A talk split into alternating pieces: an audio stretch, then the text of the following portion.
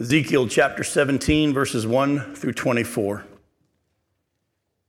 The word of the Lord came to me, Son of man, propound a riddle and speak a parable to the house of Israel. Say, Thus says the Lord God A great eagle with great wings and long pinions, rich in plumage of many colors, came to Lebanon and took the top of the cedar.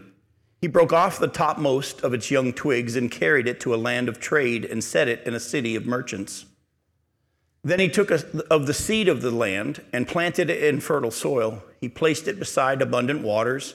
He set it like a willow twig, and it sprouted and became a low spreading vine, and its branches turned toward him.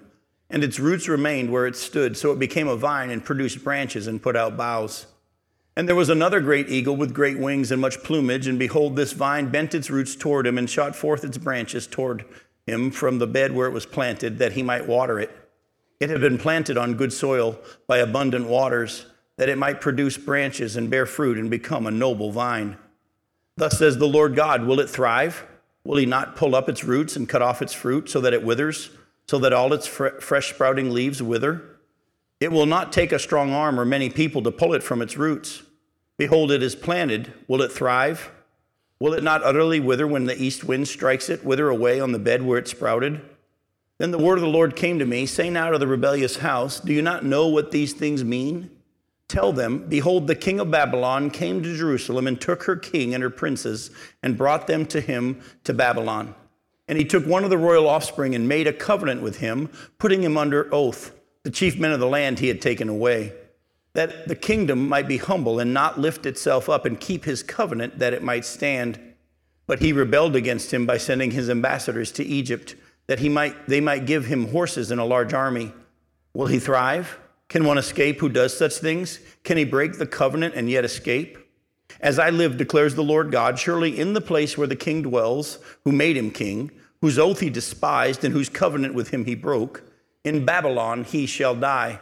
Pharaoh with his mighty army and great company will not help him in war. When mounds are cast up and siege walls built to cut off many lives, he despised the oath in breaking the covenant, and behold, he gave his hand and did all these things. He shall not escape. Therefore, thus says the Lord God As I live, surely it is my oath that he despised, and my covenant that he broke. I will return it upon his head.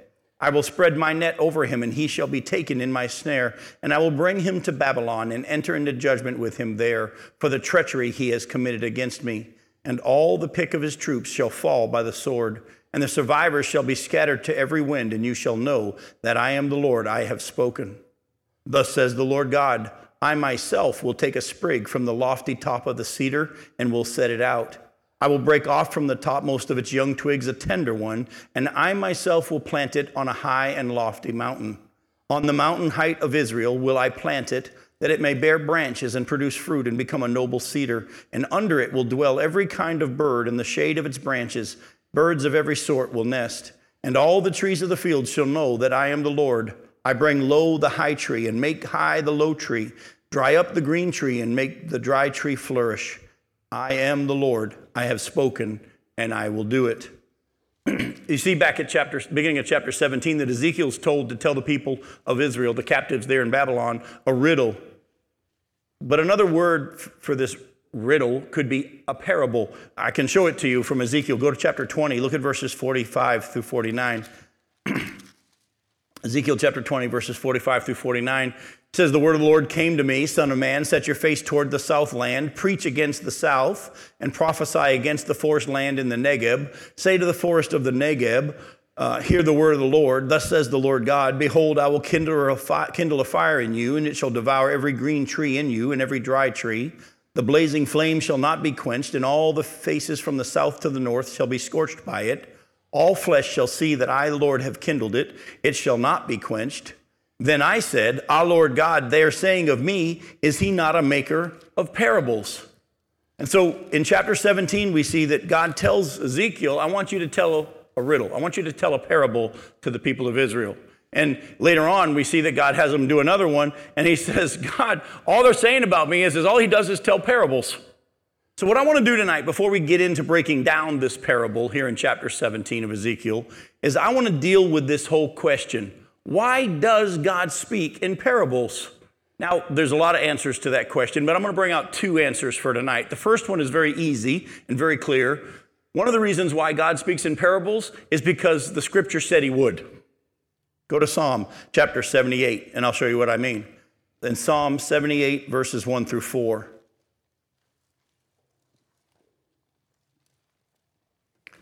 Psalm 78, verses 1 through 4, it says, Give, O ear, my people, to my teaching. Incline your ears to the words of my mouth. I will open my mouth in a parable.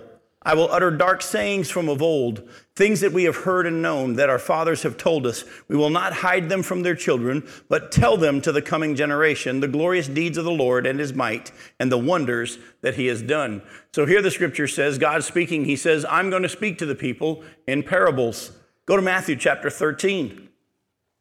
Jesus now is speaking here in chapter 13, verses 34 and 35. It says, all these things, chapter 13 of, of, Matthew, verse 34, all these things Jesus said to the crowds in parables. Indeed, he said nothing to them without a parable. This was to fulfill what was spoken by the prophet. I will open my mouth in parables. I will utter what has been hidden since the foundation of the world. By the way, where, where were they quoting from there, here in Matthew 13? Psalm 78. Good for you. You were paying attention. That was just a little quiz to make sure you guys weren't sleeping on me here tonight. They quoted from where we just saw. But there's another reason. Second reason why God speaks in parables, excuse me, is to separate those who truly want to learn from God from those who only want to see things with their own eyes and their own understanding. I want to clarify this for you so you understand. I'm going to give you the brief uh, explanation and then I'll show you from Scripture what I mean. The reason why God speaks in parables is he speaks in parables or riddles because they're not easily understood unless you say, I don't understand. Would you explain it to me? Do you see what I'm saying? But if you think you've already got it all figured out and you're not humble enough to want to be taught, you're not going to get it. And he's designed it so that the humble, those who are wanting help, those who are willing to say, Lord, please show me what you mean, will be given understanding. But those who aren't willing to receive understanding won't understand. Let me show you what I mean. Go to chapter 13 and back up to verse 10 It says, Then the disciples came to Jesus and said to him, Why do you speak to them in parables? And he answered them, To you it has been given to know the secrets of the kingdom of heaven, but to them it has not been given. For to the one who has, more will be given, and he will have an abundance. But from the one who has not, even what he has will be taken away. this is why I speak to them in parables because seeing they do not see, and hearing they do not hear, nor do they understand. Indeed, in their case, the prophecy of Isaiah is fulfilled that says, You will indeed hear, but never understand. You will indeed see, but never perceive. For this people's heart has grown dull, and with their ears they can barely hear, and their eyes they have closed, lest they should see with their eyes, and hear with their ears, and understand with their heart, and turn, and I would heal them. But blessed are your eyes, for they see, and your ears, for they hear. For truly I say to you, many prophets and righteous people long to see what you see and did not see it, and to hear what you hear and did not hear it. Now, for years, that section of scripture has given me a little bit of a bellyache. Because if we're honest, just in the cursory reading of it, it sounds like Jesus was saying, some of you are supposed to get it, and some of you aren't supposed to get it. And I, it's been given to you, it's not been given to them. And if they understood it, then I'd have to turn and heal them. And I don't want to do it. Doesn't it kind of read like that? If they understood it, then I'd have to turn and heal them. And so for years, that's bothered me. But as I started to really dig into this to get ready for tonight's study, God opened my eyes to something in verse 15 that I had never seen before. Look again at verse 15. For this people's heart has grown dull. Did you catch that? Did it start dull? No, it became dull, and with their ears they can barely hear, and their eyes, who closed their eyes? They have closed. In other words, he says, I've been preaching to them, I've been sharing truth, but there came a point where they decided they didn't want to hear it. So from now on, I'm going to only speak in riddles. I'm only going to speak in parables to the people of Israel. They've shut their eyes. It's been given to you, it's not been given to them. Why it had been given to his disciples?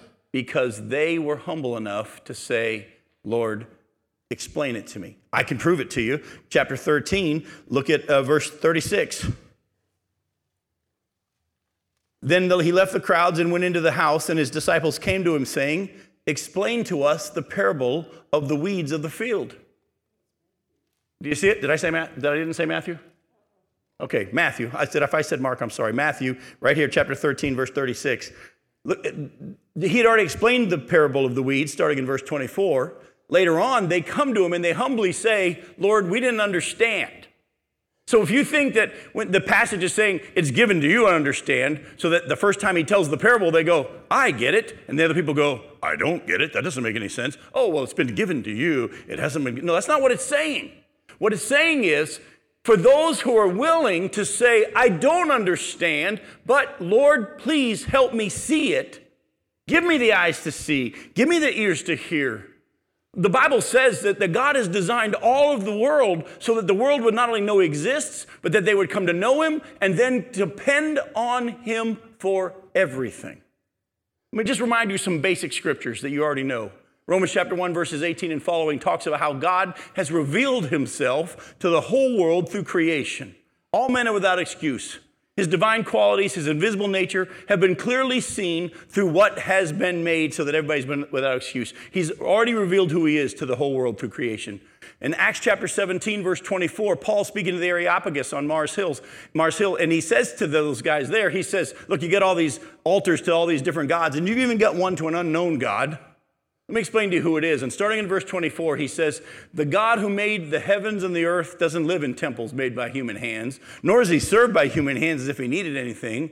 For he himself gives life and breath and everything else to all mankind.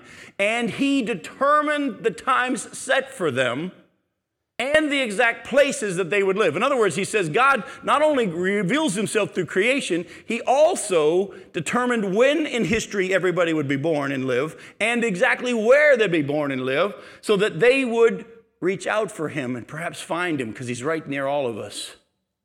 Do you realize he orchestrated even my flight that I told you about before we started the recording so that I'd run into that pastor and his family? He controls everything so that we would depend on him. And in Hebrews chapter 11, verse 6, the scripture says, Without faith, it's impossible to please God, for he, we must believe that he exists and that he rewards those who what? Diligently seek him. All of life has been designed by God so that the world would know he exists. He controlled when and where we'd be born so that we would come to know him, and he wants us to depend on him at all times. And so, do you want to have eyes to see and ears to hear? You have to just keep a humble spirit, humble attitude that says, Lord, you'll show me. Don't we see that in John in the book of Revelation when he's asked this question and he doesn't know the answer to the question? But what did he say? Sir, you know. In other words, I don't know, but you do. Please tell me. Help me to see. But see, the Jews that hadn't understood what he was talking about had already closed their own eyes. Their uh, ears had become dull because in their mind, they had already considered or come up with their own answer for how life should be and how their righteousness would be. And they, even though God kept trying to show them, they wouldn't listen. And their eyes and their ears had become dull because they had shut them. And he said, I'm going to speak to them in parables. But for those who are willing to listen, you'll be given insight. Doesn't the book of James say that in James chapter 1, verse 5 and following? If any of you lacks wisdom, let him what? Ask God, who gives to all generously, liberally, without finding fault. And when you ask, don't doubt, believe that he will. And so the parables are just simply one of the ways that God uses to separate those who want to learn and those who don't. All right? Now, as you're about to see, when he speaks in parables, it's not for us to try to figure out and guess what everything means. I actually, as you've heard me say again and again and again, and I'll repeat it to you over and over, the Bible does use symbolic language. Here we see eagles and cedar trees and vines and branches and twigs. Oh, but guess what? Every time the Bible uses symbolic language, it then tells you what it symbolizes. And so let's start to break down chapter 17. Look at verse, verses 1 through 4. Says, The word of the Lord came to me, Son of man, propound a riddle and speak a parable to the house of Israel. Say, Thus says the Lord God, an eagle with great wings and long pinions, rich in plumage of many colors, came to Lebanon and took the top of the cedar. He broke off the topmost of its young twigs and carried it to a land of trade and set it in a city of merchants. The first eagle that came and plucked off the top of the branches of the cedar is the king Nebuchadnezzar of Babylon. I'm going to explain to you where I get all this in just a second.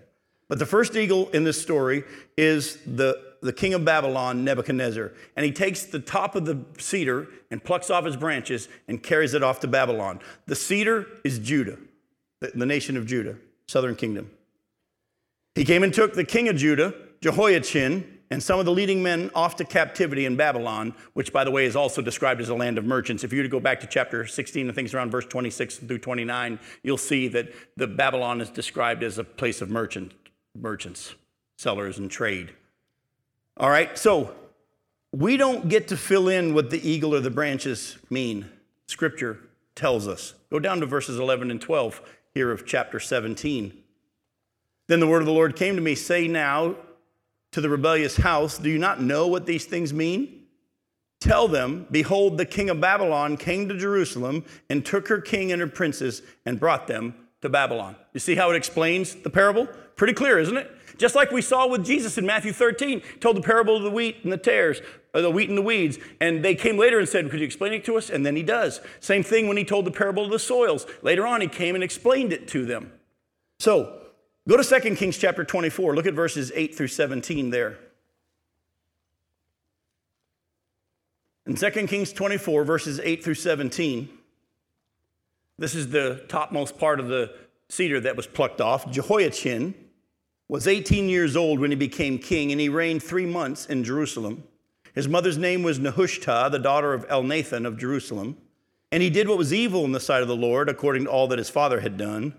At that time, the servants of Nebuchadnezzar, the king of Babylon, came up to Jerusalem, and the city was besieged. And Nebuchadnezzar, king of Babylon, came to the city while his servants were besieging it.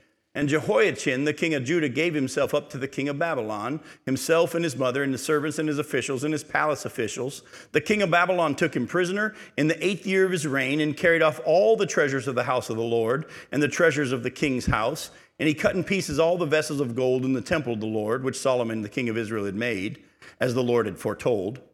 He carried away all Jerusalem and all the officials and all the mighty men of valor, valor 10,000 captives and all the craftsmen and the smiths. None remained except the poorest people of the land. And he carried away, to Jeho- carried away Jehoiachin to Babylon, the king's mother, the king's wives, his officials, the chief men and the land. they took into captivity from Jerusalem to Babylon. And the king of Babylon brought captive to Babylon all the men of valor, 7,000, and the craftsmen and metalworkers, a 1,000 of them strong and fit for war. And the king of Babylon made Mattaniah, Jehoiachin's uncle, king in his place, and he changed his name to Zedekiah. So here we see in 2 Kings 24 that the king of Babylon comes, takes the king, the top of the cedar, and some of the top branches, carries them off to Babylon. That's, he's the eagle that comes and takes the top of the cedar, carries them off to Babylon. But does he take everybody out of Jerusalem? No, he left some people. The poorest people of the land were all left there, and he took Jehoiachin's uncle, Mattaniah, changed his name to Zedekiah, and he made him king over Babylon. I'm sorry, over Jerusalem in that area there. That's very important for us to see, because if you remember, go back to chapter 17 of Ezekiel.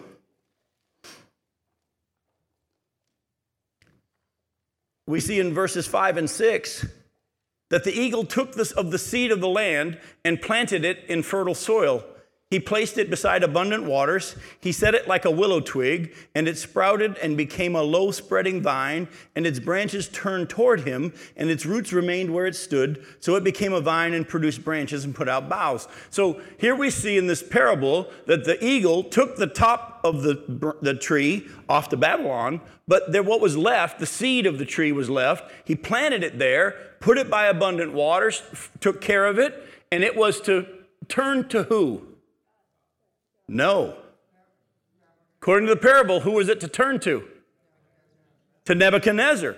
And actually, our first thought is that's not good. Actually, you're going to see from Scripture, it was what God wanted happen. Go down later in chapter 17, look at verse uh, 13. It says, And he took one of the royal offspring and made a covenant with him. This is Zedekiah, putting him under oath. We'll get to that later tonight. The chief men of the land he had taken away, that the kingdom might be humble and not lift itself up and keep his covenant that it might stand. Actually, it was God's design that Nebuchadnezzar leave people in Judah, but he placed Zedekiah as king, but they were to be subservient to Nebuchadnezzar as a vassal state. And if they submitted to Nebuchadnezzar, they would survive. The people left in Jerusalem were to turn to Nebuchadnezzar and seek their provision from Nebuchadnezzar. Again, at first glance, we want to see this as a bad thing, but it's exactly what God wanted them to do. I want to remind you why. God was disciplining them for turning to the gods of the other nations. And in essence, he was saying, he was letting them live under the power of those nations if that's what they wanted. In other words, he kept saying, don't worship the gods of the other nations. Don't worship the gods of the other nations around you. But they kept doing it, didn't they? So he pretty much said, hey, do you want to live like them? Do you really want to live like them? I'm going to let you live like them. I'm going to let them be in control over you. You can be under, some of them he took into captivity and they had to live in Babylon. Others he left in Jerusalem, but they were under the control of the Babylonian king. Go back to Ezekiel chapter 16. Actually, we're going to skip past that. Go to uh, um, 2 Kings 24. 2 Kings 24. Look at verses 17 through 20.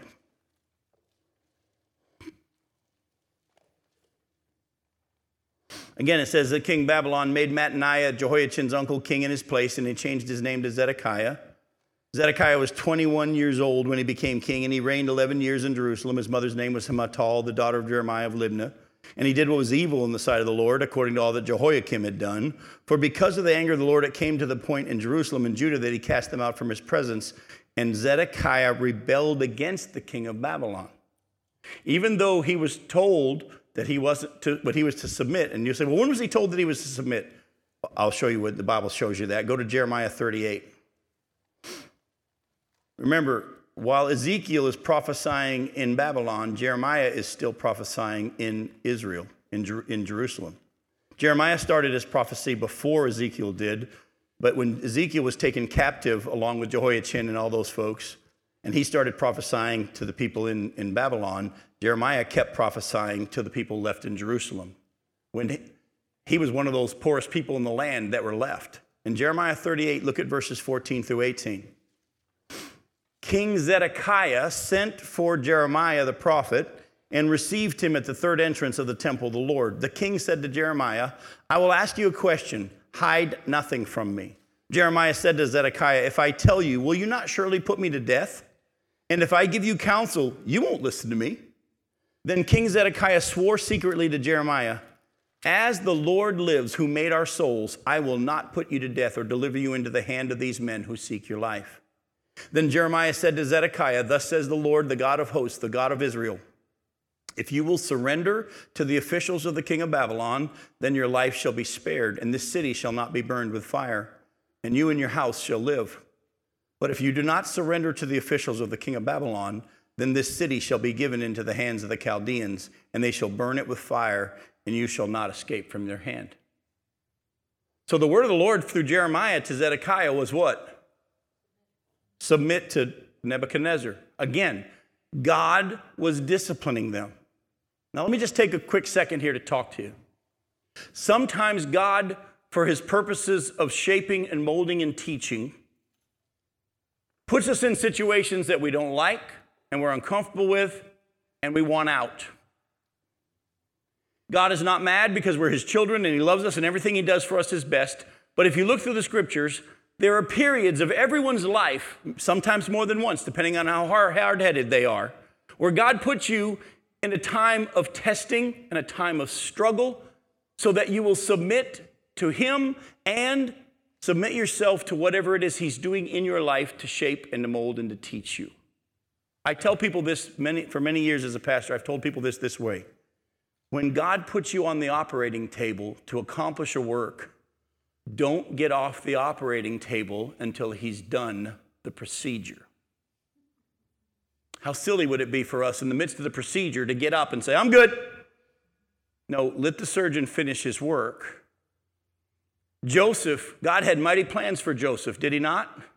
Your family's all going to bow down to you. He became second most powerful in Egypt. But between the promise and the fulfillment, Joseph had to be shaped and molded. Slavery, dungeon. And he had to let God's discipline accomplish its purpose. I could go on through all the people in the Bible, they all go through it. Didn't Paul himself have a thorn in his flesh that he begged three times that God would take away? And what is God's answer? My grace is sufficient. I'm going to leave it there because it's doing a purpose. It's going to keep you from becoming conceited. And that's how he started it in chapter 12, 2 Corinthians chapter 12. He says, To keep me from becoming conceited because of these surpassing revelations that I've been given, he gave me a thorn in my flesh. And I asked him to take it away. I, I asked if I could get off the operating table, and he said, No. I want you to submit to what I'm doing excuse me, I have a purpose for this. And I'm actually going to show my power through you as you humble yourself and, and receive it. God loved Israel, still does, still did. But as a part of his shaping, he was going to let them live under the authority of the people whose gods they wanted to be like. You ever heard the stories of parents who find their kids smoking a cigarette or a cigar and they say, You really want to do this? You got to finish the pack in the next hour or put them in a closet with a whole bunch of cigars. You've heard the stories, haven't you? What was the re- reason the parents did it? You really want to go there? I'm going to let you get the full experience. Then you realize you really don't want this. And that's what God was doing with the nation of Israel. And so in this story, the vine that had been left in Jerusalem was to turn toward the king of Babylon. Let's go back to our story. Go back to Ezekiel chapter 17. As we've just seen a taste of in one of the passages we read there in 2 Kings 24, instead of submitting to God's discipline under King Nebuchadnezzar, Zedekiah rebelled against Babylon and he turned to the Egyptians for help by having them come against Babylon. In chapter 17, look at verses 7 and 8. Chapter 17 of Ezekiel, verse 7 says, And there was another great eagle with great wings and much plumage. And behold, this vine bent its roots toward him and shot forth its branches toward him from the bed where it was planted, that he might water it. It had been planted on good soil by abundant waters, that it might produce branches and bear fruit and become a noble vine. Jump down to verse 15. But he, Zedekiah, rebelled against him by sending his ambassadors to Egypt, that they might give him horses and a large army. Will he thrive? Can one escape who does such things? Can he break the covenant and yet escape? Go over to Jeremiah 37.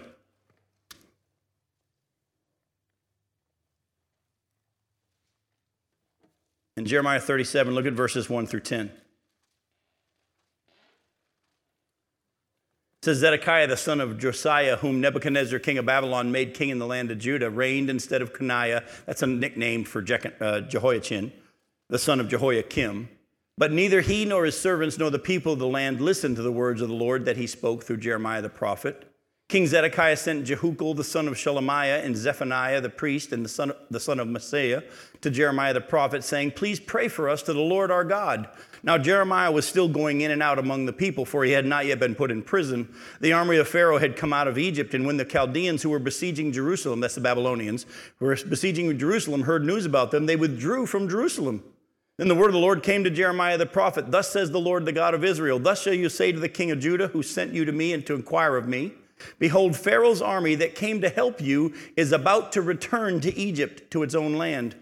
And the Chaldeans shall come back and fight against this city. They shall capture it and burn it with fire. Thus says the Lord Do not deceive yourselves, saying the Chaldeans will surely go away from us, for they will not go away. For even if you should defeat the whole army of the Babylonians or the Chaldeans who were fighting against you, and there remained only of them wounded men, and every man in his tent, they would rise up and burn this city with fire. So, what's happened is, as we already saw, Zedekiah, who had been left there to be under Nebuchadnezzar, and God said, Submit yourself to Nebuchadnezzar, and you'll stay in the land and you'll be okay. But he didn't. He didn't listen to the Lord. He didn't stay on the operating table. He wanted to get off. He thought he was good enough. He, he didn't need any more surgery. He's fine. He then contacted king of Egypt, Pharaoh, and said, Come help me. Pharaoh sends an army, and when the army starts to come, the Babylonians see him and they leave. And Jeremiah the prophet comes and says, oh, Let me tell you something that God wants you to know. The Egyptians are going to go back. When the Egyptians go back, the Babylonians are going to come back. And now they're going to destroy and burn the whole city because of what you've done. Oh, and don't think for a second that this ain't going to happen. Because even if you are able to defeat the Babylonians, and they're only left of their army, the wounded men and the ones that are in their tents, that might, that's the chickens, that's the guys that are still hiding in their tents. If those are the only ones that are left, they'll still burn this city with fire. You had a question? Yeah. When, when, when God is telling them to turn, turn to Nebuchadnezzar Mm-hmm. and everything like that, he's not talking about worshiping their gods and everything like that. No. He's just simply saying, I've, whether you acknowledge it or not, I've been the one providing for you. Now your provision's all going to come from them. You're going to be under them. Of course, he doesn't want them to turn to their gods because, you know, as you know, Daniel was taken into captivity, but he wasn't to worship their gods. Ezekiel, of course, and wasn't. He wasn't telling them to worship their gods. But what he was saying was, you're going to do it anyway. You're already doing it. Get the full taste, get the full experience. You're no longer going to be worshiping their gods, acting like them, acting like I'm not here, and have my blessings. My blessings are gone. Go get the full experience. You're now Babylonians. They're, you're under their authority. All right? Now, in Jeremiah 37, 1 through 10, we just saw what, what Jeremiah had promised. I want to remind you this is happening in Judah all this whole time that Ezekiel's telling the parable. Remember, this is around 588 BC that this is being told, the parable is being told. 597 is when he had been, Ezekiel and all those people in Jehoiachin had been taken captive into Babylon. Zedekiah had been left in place. But remember, Zedekiah was king for how long? 11 years. This is during that time that Zedekiah is rebelling right now. He's called Egypt and all this stuff. So the people in Babylon know what's going on. I'm sure words passing back and forth. This is all happening at the same time. And God tells Ezekiel, I want you to tell him a riddle, tell him a parable. There was this uh, great eagle, and it came and it took the top of the cedar, carried it off. And it left some of the seeds there and put it by abundant waters, and it was going to flourish. And it was to turn to the eagle for its provision. But then another eagle showed up, and they turned to him instead. And then God asks a question. Go back to Ezekiel chapter 17. Look at verses 9 and 10. God asks the question. Ezekiel 17, verses 9 and 10 that say, Thus says the Lord, after all this has just happened, will it, the vine or the seeds that are left in the land, will it thrive? Will he not, this is the first eagle now, pull up its roots and cut off its fruit so that it withers, so that all its fresh sprouting leaves wither? It will not take a strong arm or many people to pull it up from its roots. Any, any idea why it won't be hard to pull it up from its roots? Exactly. Who's left in there? Only the poorest of the land. All the mighty men of valor. We've already seen it. We've already read it. The men of valor have all been taken away. It's just the poorest of the land. And when Egypt, Egypt goes away, it says, We ain't helping you. They're left just the poorest in the land who aren't really ready to fight. That's why he said, Don't think, even if you win, the wounded and the people hiding in their tents are still going to burn it with fire. It won't take much to defeat you. Behold, it is planted. Will it thrive? Will it not utterly wither when the east wind strikes it, wither away on the bed where it was sprouted? Go to chapter 17, look at verses 15 through 21. But he, Zedekiah, rebelled against him by sending his ambassadors to Egypt that they might give him horses and a large army. Here's the question again Will he thrive? Can one escape who does such things? Can he break the covenant and yet escape? As I live, declares the Lord God, surely in the place where the king dwells, who made him king, whose oath he despised, and whose covenant with him he broke, in Babylon he shall die. Pharaoh, with his mighty army and his great company, will not help him in war when the mounds are cast up and siege walls are built to cut off many lives. He despised the oath in breaking the covenant, and behold, he gave his hand and did all these things. He shall not escape, Therefore, thus says the Lord God, as I live, surely it is my oath that he despised and my covenant that he broke. I will return it upon his head. I will re- re- spread my net over him, and he shall be taken in my snare, and I will bring him to Babylon and enter into judgment with him there for the treachery he has committed against me. And all the pick of his troops shall fall by the sword, and the survivors shall be scattered to every wind, and you shall know that I am the Lord, I have spoken. Now, real quick question here he talks about this covenant that he broke. I want, I, I want to take some time to break that down. By the way, if you want a specific detail of the destruction of Jerusalem and all that, we've touched on it a bunch already in previous parts of our study, but I'm going to give you three passages of scripture you can go read on your own. The first one is 2 Kings 25, verses 1 through 7. 2 Kings 25, verses 1 through 7 talk about when Nebuchadnezzar finally comes and destroys them. 2 Chronicles 36, 11 through 21, 2 Chronicles 36, verses 11 through 21, and Jeremiah 52, 1 through 11 is another place where it's all counted. Jeremiah 52, verses 1 through 11. We won't take the time to read those, but that's the, the account of Nebuchadnezzar coming back and destroying them. And by the way, do you remember? Uh, we've already read this in our study. Does Zedekiah go to Babylon? Yes, he's taken to Babylon. He dies in Babylon. Does he see Babylon? Exactly. You remember, you've been paying attention. Remember, he kills his sons right in front of him, and then he pokes his eyes out, so that's the last thing he ever remembers seeing. And he's taken to Babylon, and he ends his days in Babylon, but he never ever sees Babylon. Now, I don't want you to miss, though, what God says about Zedekiah in chapter 17, verses 18 and 19. And I just want to tell you right now get ready. God wants to talk to us right now. God wants to talk to all of us right now with what he says here. In Ezekiel 17, verses 18 and 19, God says about Zedekiah, he despised the oath in breaking the covenant, and behold, he gave his hand and did all these things, he shall not escape. Therefore, thus says the Lord God, as I live, surely it is my oath that he despised, and my covenant that he broke. I'll return it upon his head. Here's my question What is the oath that Zedekiah broke? Uh, but you were on Tuesday night. You have to wait. Jeremy cheats. He comes on Tuesday nights and Wednesday nights. Hang on, Jeremy. What is the oath? What is the covenant that he broke? Go ahead, John. Yeah, he made the covenant with Nebuchadnezzar. Very good. And in so doing, by giving that oath, because that was God's direction, when he broke it, he broke God's covenant. You're dead on it. We're going to add one more thing to it. We'll go back, go to Second Chronicles 36. You're going to see he not only broke what God told him to do, he was told by Nebuchadnezzar to swear by his God. Go to uh, Second Chronicles 36. Folks, I, the more we just take the time to break the scriptures down and to study them, the more you come to realize whenever you run into questions in the scriptures, the Bible will answer them. You just have to study. It's for those who have eyes to see and ears to hear. And by the way, how do you get eyes to see and ears to hear? Ask. It will be given. Seek, you will find. Knock, the door will be open. God has designed it so that we would learn, but He's designed it so that we would humble ourselves and, Lord, teach me, show me. Oh, by the way, what if you ask Him to give you wisdom and He doesn't tell you? What do you do? Wait. You know why? Because the Bible says to ask, God will give generously to all without finding fault. Oh, but ask and don't doubt. I've told this story before, but I'll remind you. I was speaking at a men's conference. I was talking on this subject about the fact that God will give answers in wisdom if we'll seek Him. He came to me after this man came to me and he said, Jim, I did what you asked. I tried it. It didn't work. He said, I asked God for wisdom. I waited. God didn't give me any wisdom. It didn't work. I said, That's because you didn't believe that God would do it. He said, No, no, no.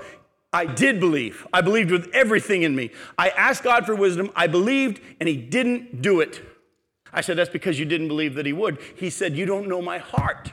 How can you make that judgment if you don't know what was in my heart? I know what was in my heart. I really believed God was going to tell me, but He didn't. I said, That's because you didn't believe that he would. He said, I'm about to punch you in your face.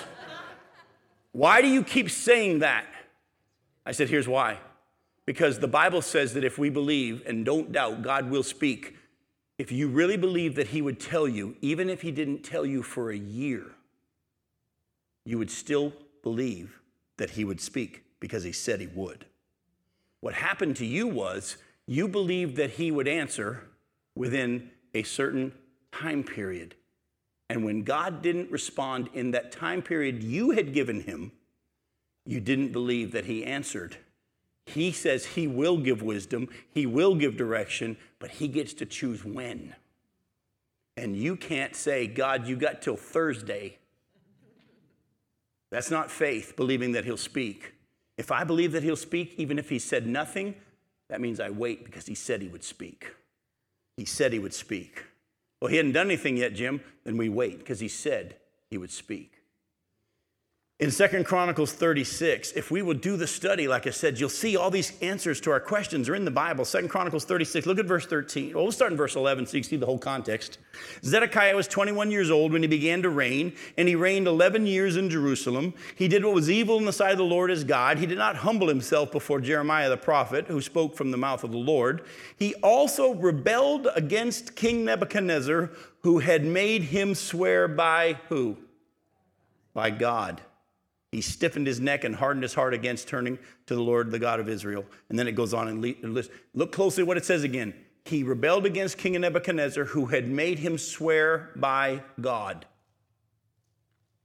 Nebuchadnezzar said to him when he put him under his authority and put him as king over what was left in Jerusalem, he said, Swear to me by your God that you will submit yourself to me.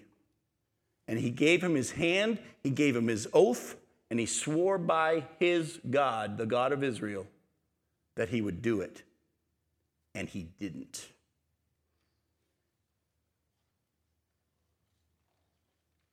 We got we to stop for a second and let the Spirit of God speak to us.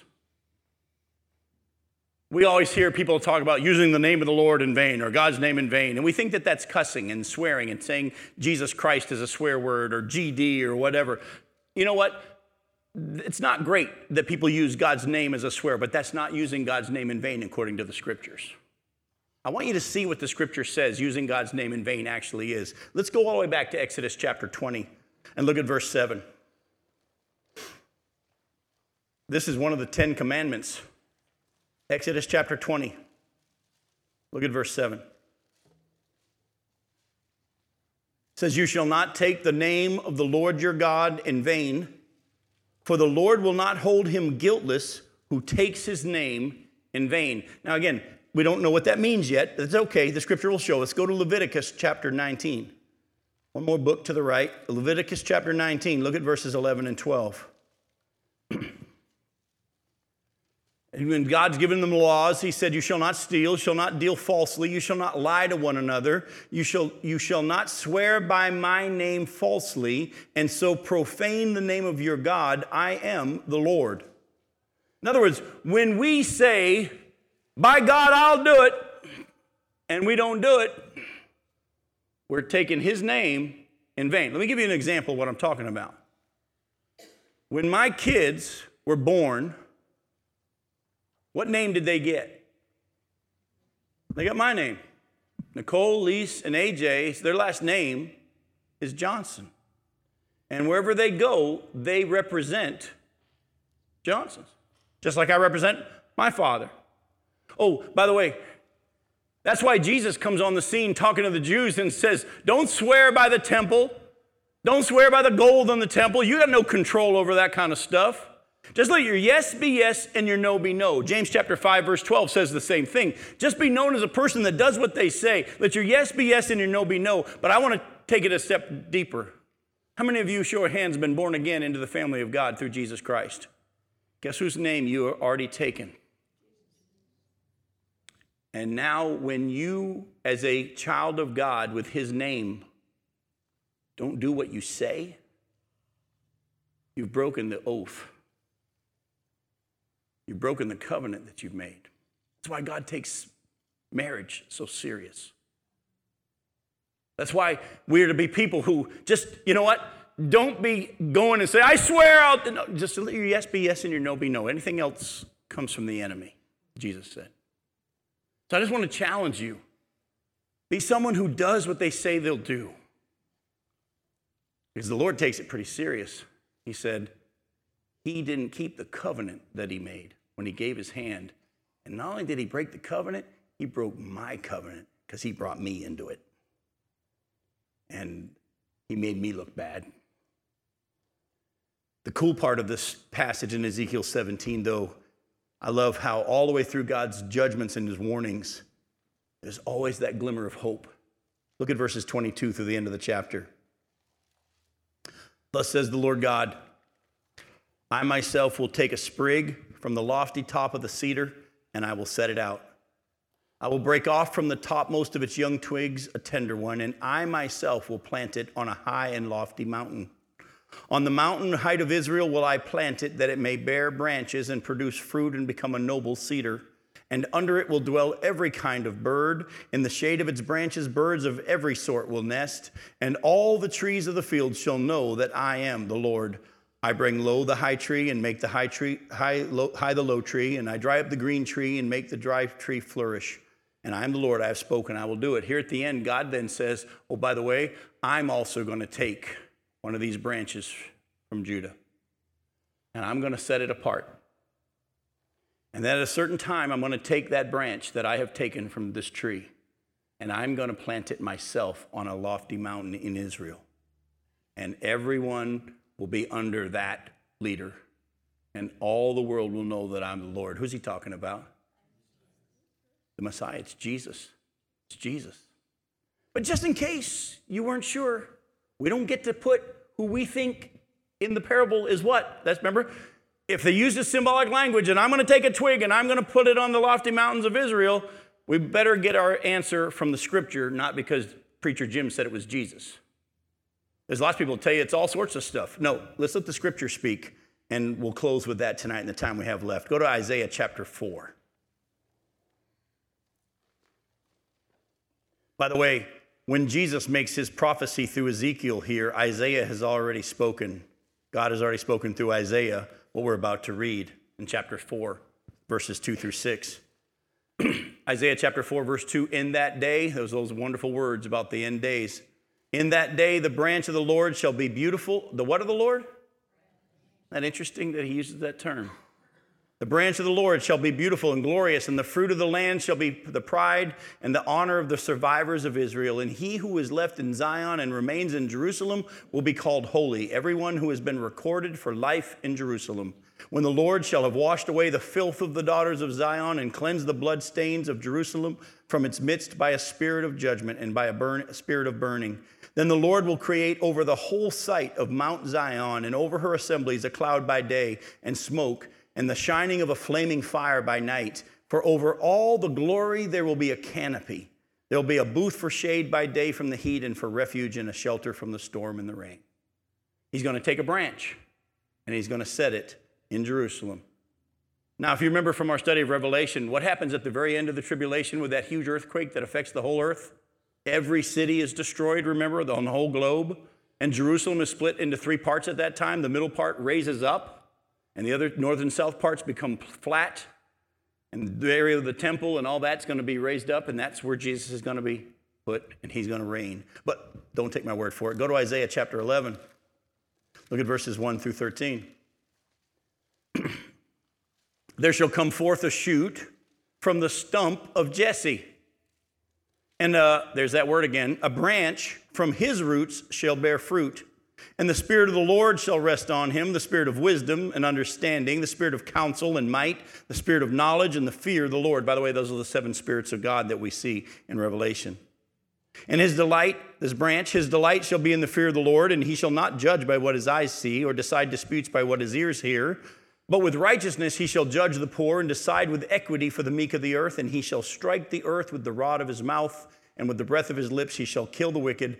Righteousness shall be the belt of his waist, and faithfulness the belt of his loins. Go Jeremiah 23. Jeremiah chapter 23, verses 1 through 8. Again, prophecy of Jeremiah before Ezekiel even prophesied what we just read in chapter 17. Jeremiah 23, verses 1 through 8 Woe to the shepherds who destroy and scatter the sheep of my pasture, declares the Lord. Therefore, thus says the Lord, the God of Israel, concerning the shepherds who care for my people. You have scattered my flock and have driven them away and have not attended to them.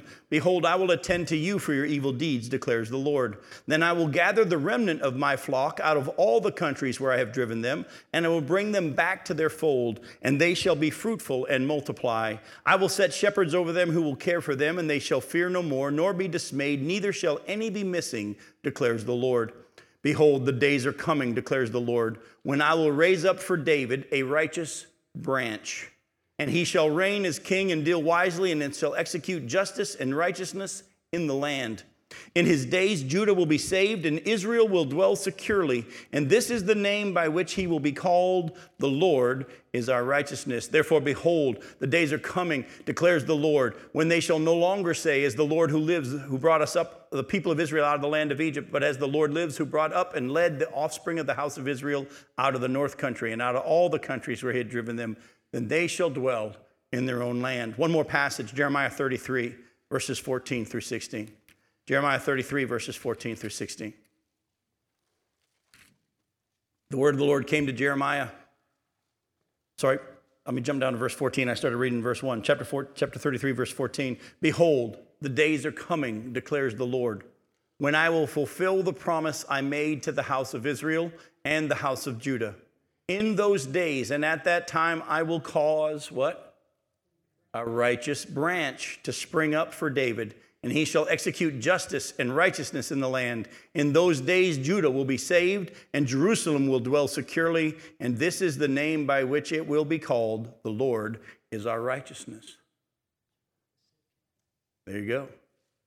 So when Ezekiel is speaking, Thus says the Lord, I myself will take a sprig from the lofty top of the cedar and set it out. I'll set it apart and I'll break off from the topmost of its young twigs a tender one, and I myself will plant it on a high lofty mountain. On the mountain of height of Israel will I plant it that he or it may bear branches and produce fruit and become a noble cedar, and under it will dwell every kind of bird and goes on, and all the trees of the field will be in its shade. When God says that through Ezekiel, is this the first time we've heard it?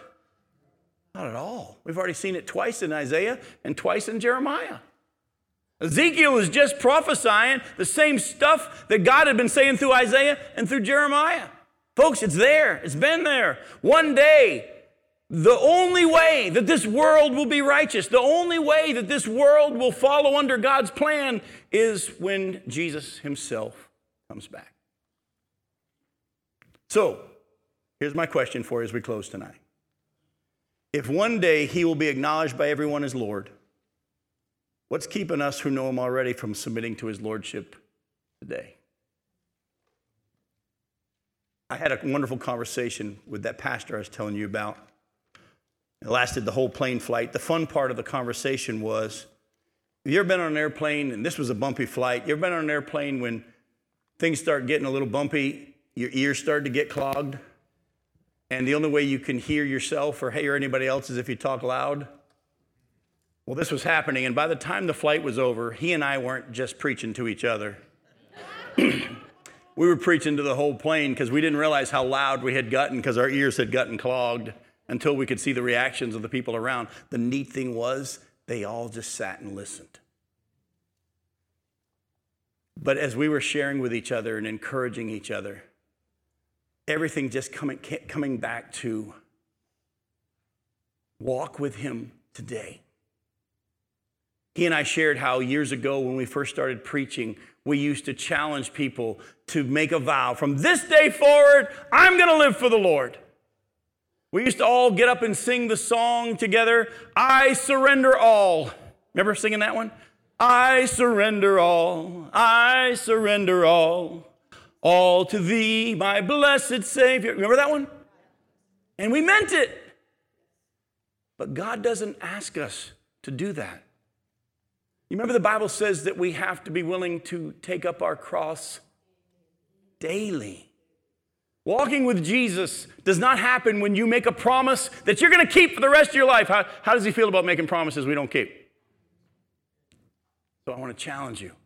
As I ask you to submit yourself to the one who one day everybody's going to acknowledge his lordship, if he's now living inside of you and he wants to be Lord of your life, what's he talking to you about now that he wants you to submit to and just surrender to what he's doing? Stop fighting it. As he told Paul, it's kind of hard to kick against the pricks.